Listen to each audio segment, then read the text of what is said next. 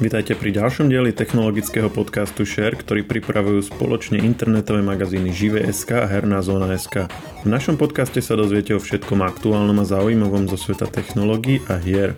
Prísľub ohybných displejov v telefónoch je veľmi lákavý. Kto by nechcel mať malé nenápadné zariadenie, ktoré sa dá roztvoriť na plnohodnotný smartfón alebo naopak smartfón klasických rozmerov, ktorý sa jedným pohybom vie premeniť na veľký tablet.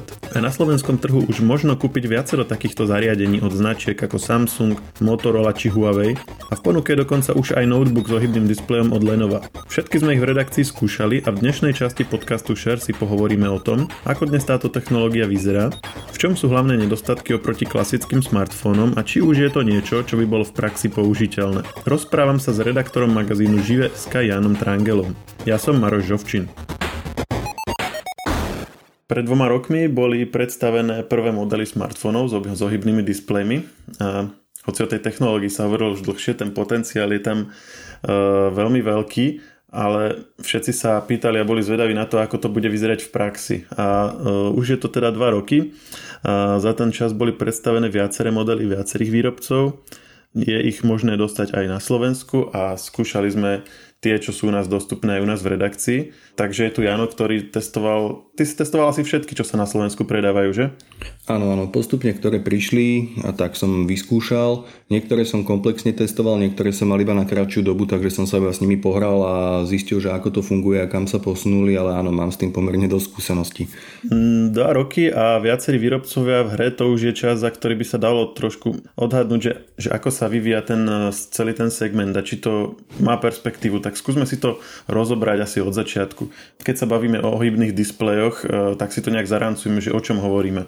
V prvom rade hovoríme o technológii, ktorá umožňuje nejakým spôsobom inak rovný displej trošku ohnúť. Neznamená to rovno, že ho musíme hneď poskladať ako nejaké, nejaké leporelo, ale môžeme ho napríklad e, rolovať alebo ho iba jemne nahnúť. Čiže tých, tých možností využitia tej technológie je viacero.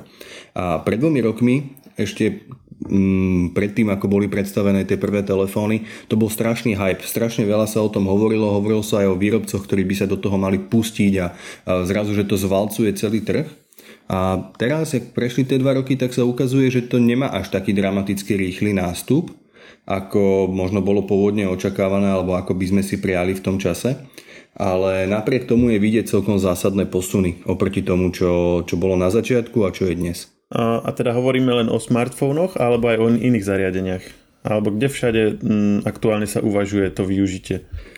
Z hľadiska praktického je aktuálne najväčší tlak na použitie v smartfónoch, ale mohli sme už vidieť napríklad aj prvý notebook s použitím takéhoto ohybného displeja a pokiaľ ide o prototypy, tak e, sa ohybné displeje použili naozaj vo veľmi širokom spektre zariadení od e, rôznych náramkov alebo nejaké, nejaké nositeľné elektroniky až po použitie v automobiloch, ale to sú naozaj všetko iba prototypy, také ukážky toho, že kde by sa to dalo využiť. Pokiaľ ide ale o nejakú takú tú hmatateľnú skúsenosť, tak naozaj asi najviac e, najbližšie sú tie smartfóny. A myslíš, že je to čím tým, že tam je najväčší dopyt potom, alebo je to ako keby že jednoduchšie ako tie ďalšie využitia? Jednoduchšie to určite nebude, skôr to je tým, že smartfónový trh je veľmi silný, veľmi mocný a ľudia sa dajú často presvedčiť aj na také veci, ktoré by v inom segmente možno hneď neakceptovali. Napríklad tie notebooky, čo som spomínal, tak tie sú veľmi konzervatívne. Tam preraziť s nejakou inováciou je veľmi ťažké, dokonca aj také veľké firmy ako je Apple majú problém často do, do notebookov priniesť nejakú zásadnú inováciu, však si spomen na dotykový pásik na hornom rade klávesnice, ktorý tiež sa na MacBookoch v prvom momente nejako extra neujal.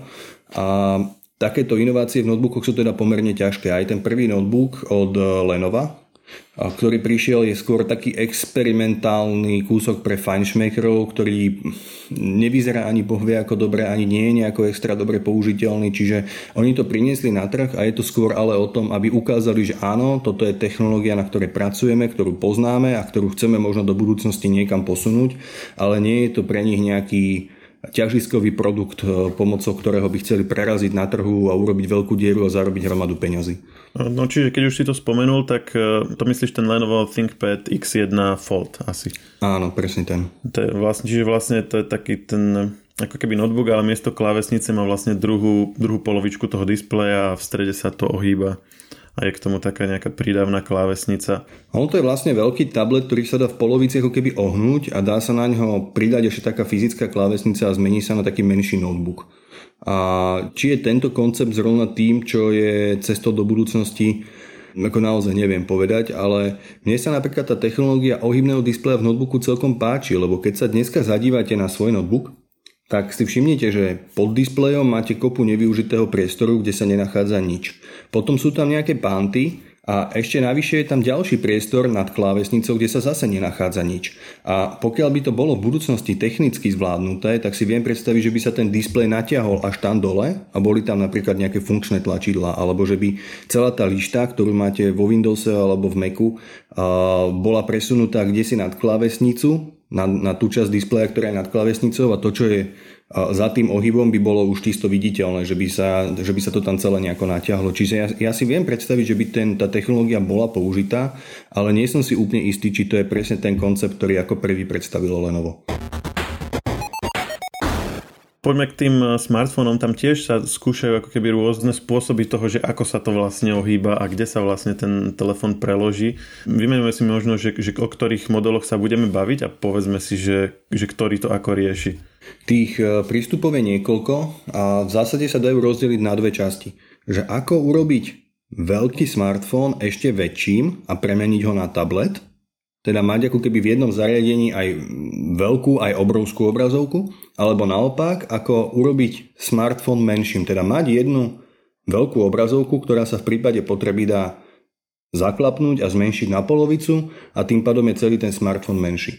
A od tohoto, toto sú vlastne dva také filozofické sféry, ktorými sa celý ten vývoj uberá a, a dve také oblasti, na ktoré sa výrobcovia sústredia. Vzhľadom na to, že aktuálne sú trendom tie veľké obrazovky, tak viacej pokusov smeruje k tej zmene na tablet, čiže aj viacej sme videli takých zariadení. Úplne typickým príkladom tohoto takéhoto zariadenia je Samsung Galaxy Z Fold, teraz je aktuálne Z Fold 3, no, ako novinka, ale napríklad aj robil to aj Huawei so svojím radom Mate, Mate X a Mate XS a videl som napríklad aj prototyp rolovateľného displeja od firmy Oppo a ten tiež fungoval veľmi podobným spôsobom, že z veľkého smartfónu sa vysunutím do boku spravil vyslovene skoro až tablet. Dobre, tak poďme hovoriť o týchto dvoch modeloch, čiže Samsung Galaxy Z Fold 3 a Huawei uh, Mate XS. Čiže obidva sú vlastne niečo podobné, že máš ako keby že normálny smartfón, keď si predstavíme taký ako obdlžník, akurát sa ti dá rozklopiť a sú to vlastne dva keď si to predstavíme vlastne dvojnásobnú šírku, to máš ako keby, že dva sú vedľa seba, len je to jeden veľký displej. Ak tomu dobre rozumiem, tak rozdiel by mal byť v tom, že ten Samsung má displeje ako keby aj ten uši z jednej strany a potom znútra má jeden veľký, kdežto Huawei vlastne má len ten jeden veľký a keď sa to preloží na poli, tak je e, z obi dvoch strán. Uh, aspoň tak mi, to, tak mi to vychádza, keď sa na to pozerám. Je to tak? Je to tak, ako hovoríš a Huawei na to išiel vlastne takou, takou jednoduchšou cestou, že ten ohybný displej dal iba na vonkajšiu stranu a po otvorení sa zobrazil tablet. Po zavretí vlastne človek mal displej aj vpredu, aj vzadu, stále ten istý. A na tom zadnom ti tiež niečo ukazuje? Alebo to je len čierne? Za štandardných okolností, keď sa na ňo nepozerá, že čierny, ale ona tam zároveň bola aj hlavná kamera a keď ho človek otočil a chcel robiť selfie, tak mohol použiť na to tú hlavnú kameru, že na tej zadnej časti displeja sa keby zobrazil obrázok z tej kamery. Aha, čiže je kamera vpredu, je len jedna vzadu, ale, ale vlastne displej je z obidvoch strán, takže si len otočíš telefón. Áno, tak, tak podobne to bolo vymyslené, hej. A nevýhoda tohto riešenia od Huawei je v tom, že tie displeje ohybné sú dneska ešte pomerne krehké a pokiaľ sa nachádza na vonkajšej strane, aj spredu, aj zozadu, dokonca ešte aj z boku, tak e, naozaj pri každom nejakom páde alebo narazení je ten displej v ohrození poškodenia. Čiže toto je zásadný nedostatok tej konštrukcie, ktorú má Huawei. Jej zásadná výhoda je zase v tom, že tým, že sa tie útroby telefónu, ten procesor, batéria, všetky tie veci, ktoré, ktoré tam sú potrebné, nachádzajú ako keby vnútri, tak ten displej sa nemusí ohýbať až toľko. Že on nie je tak zásadne ohnutý a je povedzme 1 cm miesta, v tom ohybe medzi, medzi tými jednotlivými časťami. Samsung na to išiel inak. On použil takú konštrukciu, ktorú možno poznajú ľudia z, z komunikátorov Nokia, že z vonkajšej strany je jeden displej, ktorý sa používa na bežné používanie, ako sú hovory, ako je nejaké rýchle pozretie mailov alebo nejaký rýchly web. A potom sa to otvorí a vnútri sa nachádza veľký displej. Tento formát má výhodu v tom, že ten vnútorný displej je dobre chránený, keďže je stále zaklapnutý, ale nevýhoda je zase v tom, že sa musí viacej lámať uprostred, že ten ohyb je tam naozaj malinkatý a v tom mieste ohybu je možno milimeter mm, voľného miesta. Vieme niečo povedať o tej technológii toho ohybu, že čo to je vlastne? Tie displeje tým pádom logicky nebudú z nejakého Gorilla Glass alebo niečoho podobného, ako sme na bežných smartfónoch zvyknutí, čiže to je nejaký plast alebo čo?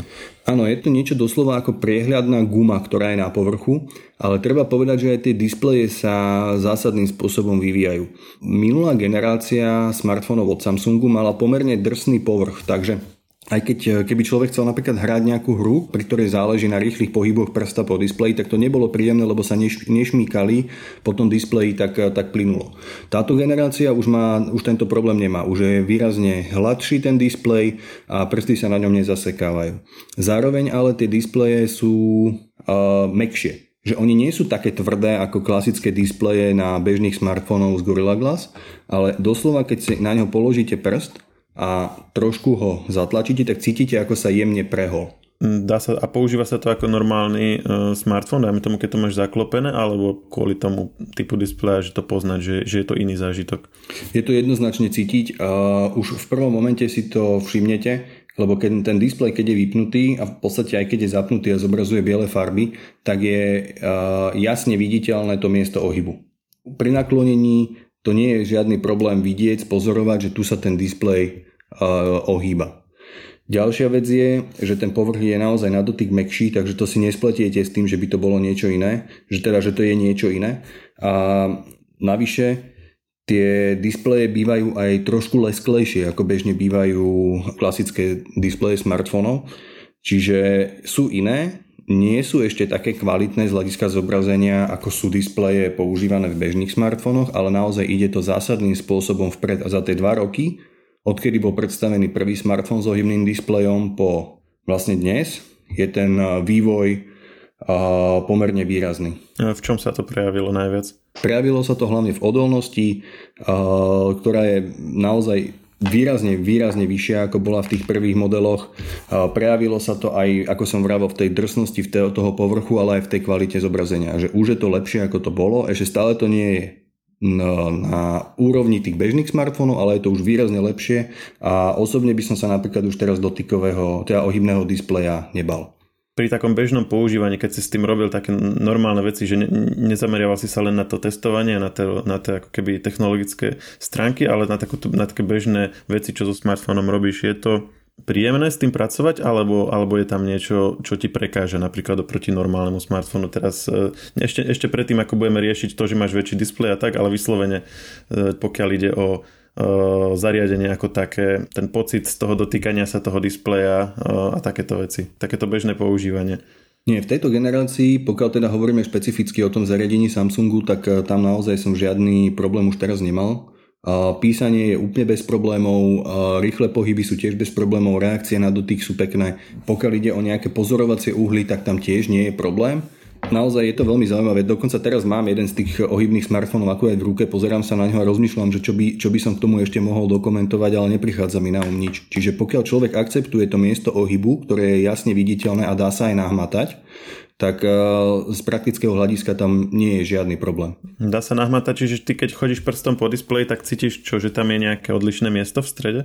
Taká priehlbinka. Je tam taká priehlbinka, ktorá sa dá jasne nahmatať ale zaujímavé je napríklad, že ten nový uh, Fold 3 uh, sa dá ovládať aj dotykovým perom. K nemu je normálne stylus s takou silikonovou špičkou a keď píšete po tom, uh, po tom ohybnom displeji, aj v mieste toho ohybu, tak to vôbec nie je cítiť na tom pere. Že on to dokáže nejako, nejako vykompenzovať tou pohyblivou silikonovou špičkou, že človek cez potom píše, ako keby to bolo úplne rovné. Ale na dotyk prsta je to cítiť.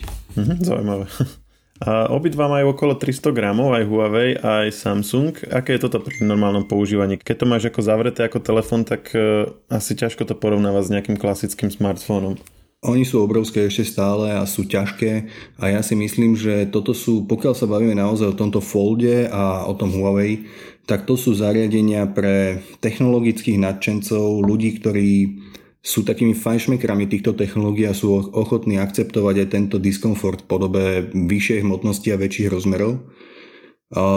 Ja som sa o tom zhodov okolností včera bavil s jedným kamarátom, ktorý má toho folda, používa ho a je z neho úplne nadšený ale treba povedať, že to je presne ten typ technologického náčenca, ktorý, ktorý je ochotný úplne uh, vytesniť všetky tie nedostatky a zamerať sa iba na tú kľúčovú vlastnosť a s nej sa tešiť. Čiže pokiaľ sa bavíme o bežných používateľoch, ktorí dneska majú obyčajné smartfóny normálnej veľkosti, tak e, toto podľa mňa nie je úplne cesta. Že stále by som radšej volil kombináciu smartfón plus normálny tablet a urobiť to rovnakú alebo možno aj väčšiu robotu alebo väčší užitok. Uh-huh.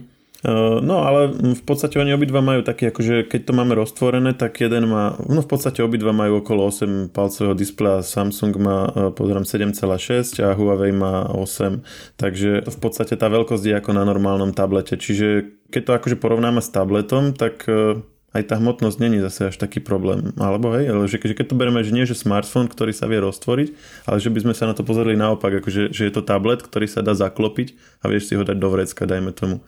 Lebo napríklad taký iPad, iPad mini tiež má 300 gramov, čiže v tomto vlastne ako keby je to, je to to isté. No pokiaľ to zmeníme na tento uhol pohľadu, že je to tablet, ktorý sa zaklopí a stane sa z neho niečo menšie, tak áno, na druhú stranu ono to je od začiatku prezentované ako plnohodnotný smartfón, ktorý má byť určený pre človeka na bežné používanie, to je teda do roboty aj večer do krčmy a toto, toto podľa mňa nie je úplne cesta, že neviem si predstaviť, že by som toto zariadenie dlhodobo nosil vo vrecku všade, kam chodím a používal tak, ako používam bežný smartfón. A poďme ešte možno trochu k tomu e, rozmeru, lebo keď to otvoríme, tak to je vlastne ako keby taký štvorec takmer. Není to taká obyčajná tabletová uhlopriečka ani smartfónová uhlopriečka, čiže je to vlastne niečo, ne, vlastne nový pomer strán, ktorý e, v tomto type zariadení zatiaľ nebýva. E, ako sa to prejavuje v praxi, najmä tomu v prípade aplikácií? Hej, zrejme väčšina aplikácií není prispôsobená na taký pomer strán, alebo keď na tom pozeráš web a tak ďalej. Jak si mal z toho pocit? No paradoxne, s aplikáciami až taký problém nie je. Napríklad v tých Samsungoch je to vymyslené tak, že množstvo aplikácií má tzv. akože pokiaľ nie sú plne responsívne a nenatiahnu sa samé, tak má funkciu nejakého nuteného natiahnutia na celý displej a funguje to v celku v pohode. Pokiaľ ide o prehľadanie webu, tak toto je veľmi zaujímavá téma, lebo zober si, že máš dva displeje. Máš jeden vonkajší a jeden vnútorný. A tie dva displeje sú totálne nekompatibilné, lebo jeden je štvorcový, druhý je natiahnutý ako špagetka, ale zároveň máš jeden webový prehliadač, teda môžeš ich mať aj viac, ale v praxi bežne ľudia používajú iba jeden prehliadač a vyžaduješ úplne rozdielne nastavenia pre vnútorný a pre vonkajší displej. A tie nastavenia sa nejakým spôsobom nemenia podľa toho, ktorý displej používaš. Čiže pokiaľ si nastavíš nejaké zobrazenie na vnútorný displej s nejakými záložkami, s desktopovým režimom, lebo tam sa ti toho zmestí veľa, tak eh, na vonkajšom displeji potom nebudeš vedieť prečítať takmer nič. Čiže toto je taký zaujímavý softwarový problém, ktorý ešte vývojári budú musieť doriešiť. A ja som to náschval testoval v tom ich Samsung Internet mobilnom prehliadači, tak sa to volá že či tam náhodou si ten svoj vlastný prehliadač takýmto spôsobom neprispôsobili, ale nie, nedali to, nespravili to. A očakávam, že pokiaľ toto výrobcovia nespravia sami, tak e, Google im v tom zatiaľ asi moc nápomocný nebude.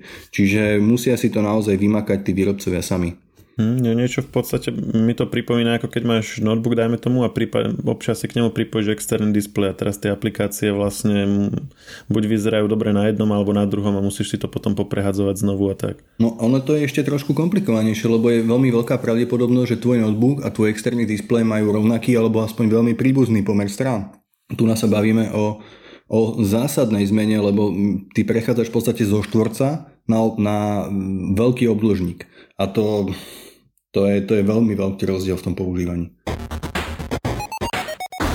No a hovorili sme, že toto je teda jeden uh, ako keby prístup týchto výrobcov, že urobiť si skladací tablet, alebo teda aj smartfón, ktorý sa dá rozložiť na tablet. No a potom druhá možnosť je uh, zariadenie, ktoré je smartfón a zloží sa, aby bolo menšie, aby zaberalo, dajme tomu vo vrecku menej miesta alebo tak. Alebo aby mohol byť o niečo väčší bez toho, aby bol už príliš veľký v ruke, alebo tá príliš veľký e, v taške alebo v vrecku, alebo niekde, keď je zložený. Tak e, to sú tie Samsung Galaxy Z Flip 3 a Motorola Razor, respektíve Razor 5G, tam sú dve verzie. E, tak ty si skúšal aj tieto. Čo hovoríš na tento prístup? Mne sa to osobne strašne páči. Toto je podľa mňa to, čo dáva skutočný zmysel, čo naozaj prináša nejakú veľkú hodnotu. Lebo Dnešné telefóny sú proste obrovské a tu nejde len o ľudí, ktorí odmietajú nosiť napríklad telefón vo vrecku a nosia ho v nejakej taške, v nejakej kabelke a tam zabera veľa miesta, ale naozaj, že tie displeje sú proste už veľké, tie samotné telefóny sú tiež obrovské a možnosť, vôbec tá predstava toho, že ten telefón dokážem zmenšiť na polovicu tým, že ohnem displej, je podľa mňa uchvatná a mne sa to strašne páči a páčilo sa mi to už keď to ukázala Motorola, s tou žiletkou. Tá podľa mňa mala uchvatný dizajn a celkovo to, ten telefon vyzeral úplne perfektne. A páči sa mi to aj na tom, na tom flipe od, od Samsungu. Podľa mňa toto jednoznačne, jednoznačne dáva zmysel. Mm, tentokrát sú to v podstate rovnaké riešenia, že v obidvoch. Čiže je to normálny telefon, ktorý sa vlastne na výšku v polovičke zohne na poli a aby si si ho mohol proste ľahšie dať do vrecka. S tým, že v obidvoch prípadoch myslím tam je na vrchu aj v, tej, v tom zloženom stave nejaký taký mini displej na nejaké základné notifikácie a tak, ale to asi nie je niečo, s čím by si nejak interagoval. Čiže není to vlastne, nie sú to dve zariadenia v jednom, len je to, ako hovoríš, že aby, aby ti to proste, keď to nepoužívaš, aby ti to zaberalo menej miesta. Ten vonkajší displej je pomerne dôležitá vec. Ono sa to nezdá, lebo keď si ešte spomenieš na tie klasické Včka, tak človek mal taký naučený pohyb, že tam dal prst a jednou rukou to tak otvoril, hej, že to tak vyskočilo to večko. A to skoro všetky večka vedeli a bolo to super, lebo človek to iba otvoril a mohol normálne používať. Ale tieto skladateľné smartfóny večkovej konštrukcie, či už od Motorola alebo od Samsungu, nevieš otvoriť jednou rukou, alebo možno by si aj vedel, ale keď tam dáš ten prst, tak riskuje, že nechtom poškriebeš ten displej. Čiže to nie je úplne odporúčané. Takže vychádzajme z predpokladu, že ty na to, aby si otvoril ten smartfón a niečo na ňom pozrel alebo urobil, potrebuješ dve ruky.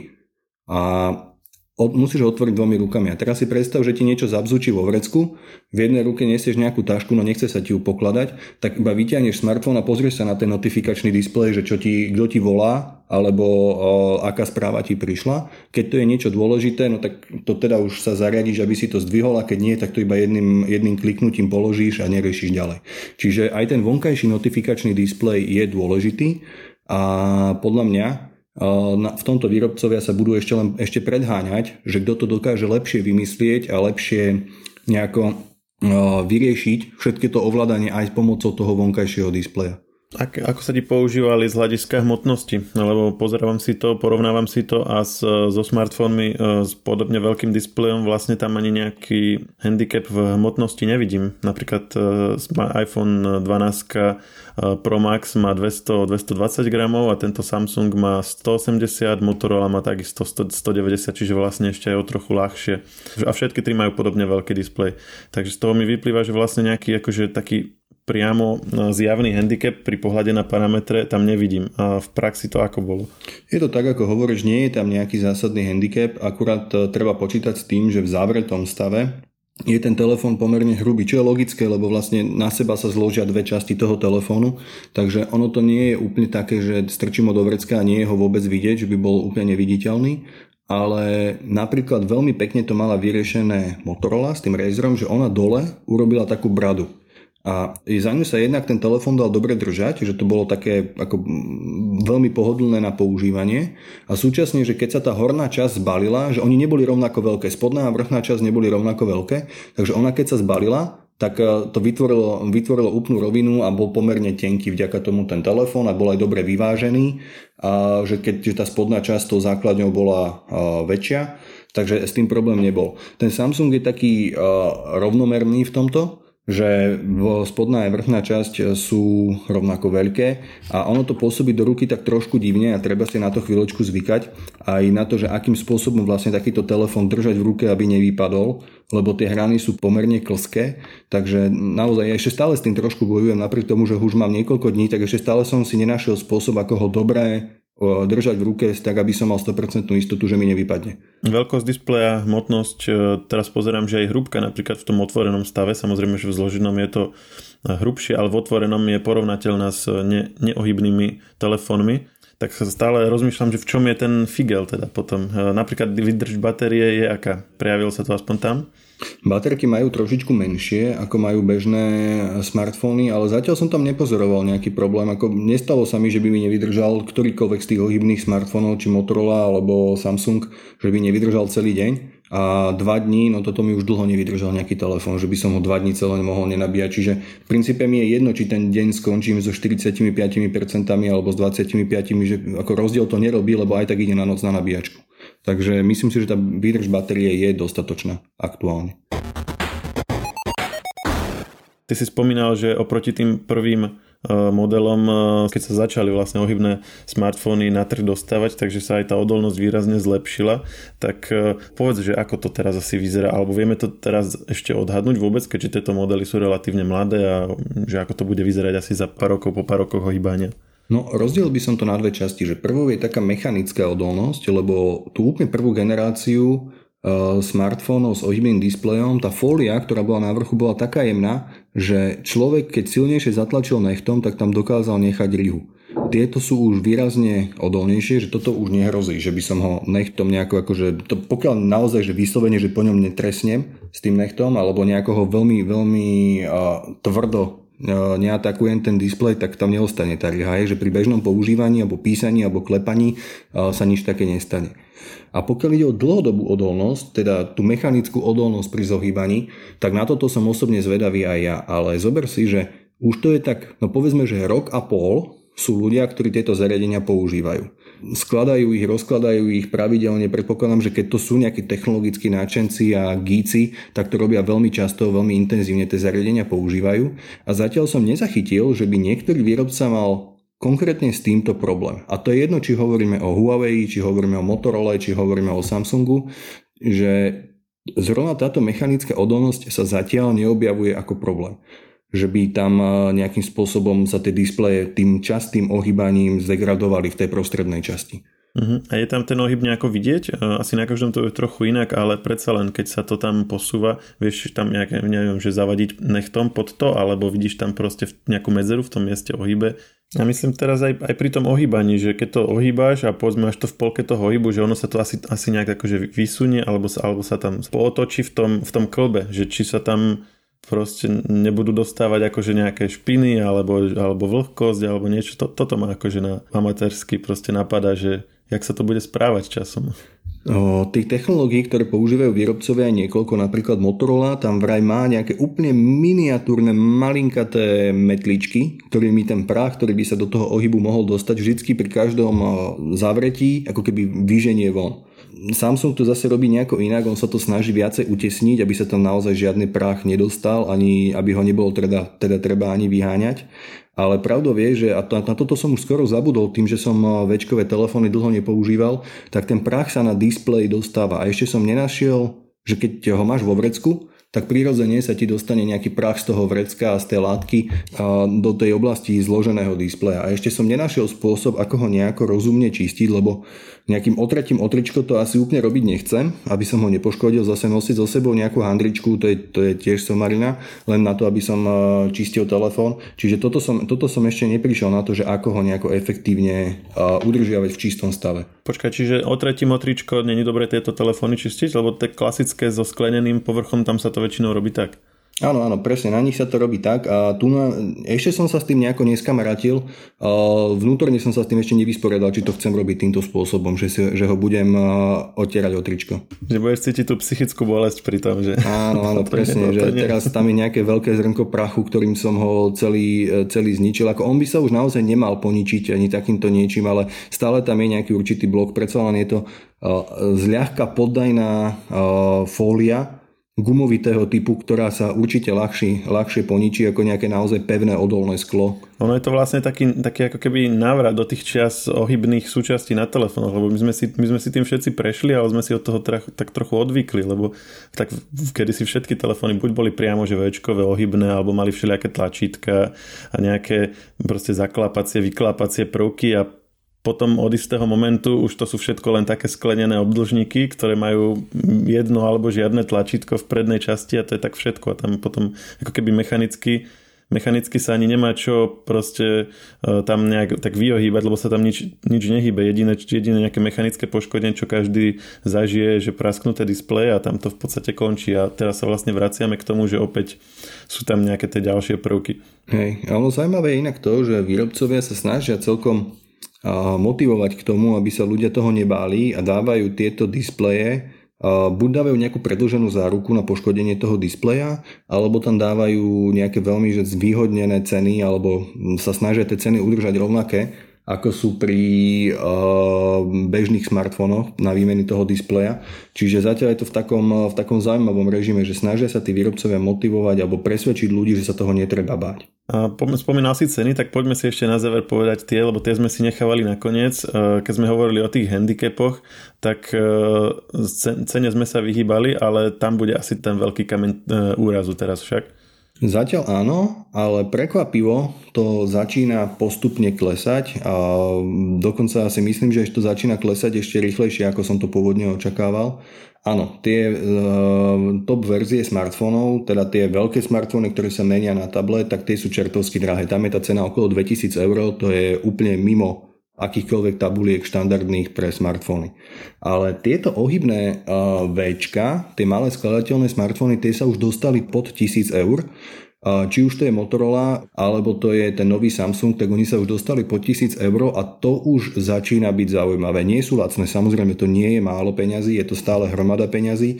Na druhú stranu je to mm, stále nová technológia, je to niečo, niečo úplne nezvyčajné, niečo úplne iné, čiže je pochopiteľné, že výrobcovia sa snažia tie ceny držať zatiaľ vysoko, lebo oslovujú stále nadšencov a takých tých early adopters, jak sa to volá, teda tých, ktorí skoro príjmajú tie nové technológie. Čiže áno, stále je to veľa, ale to, že je to pod 1000 eur, už začína byť zaujímavé. No a tvoj do, taký celkový dojem z toho, aký dáva ti to zmysel aj ako bežný telefon pre teba, alebo ešte počkáš si a ak áno, tak na čo, čo je ako keby ten parameter, na čo si máme ešte počkať?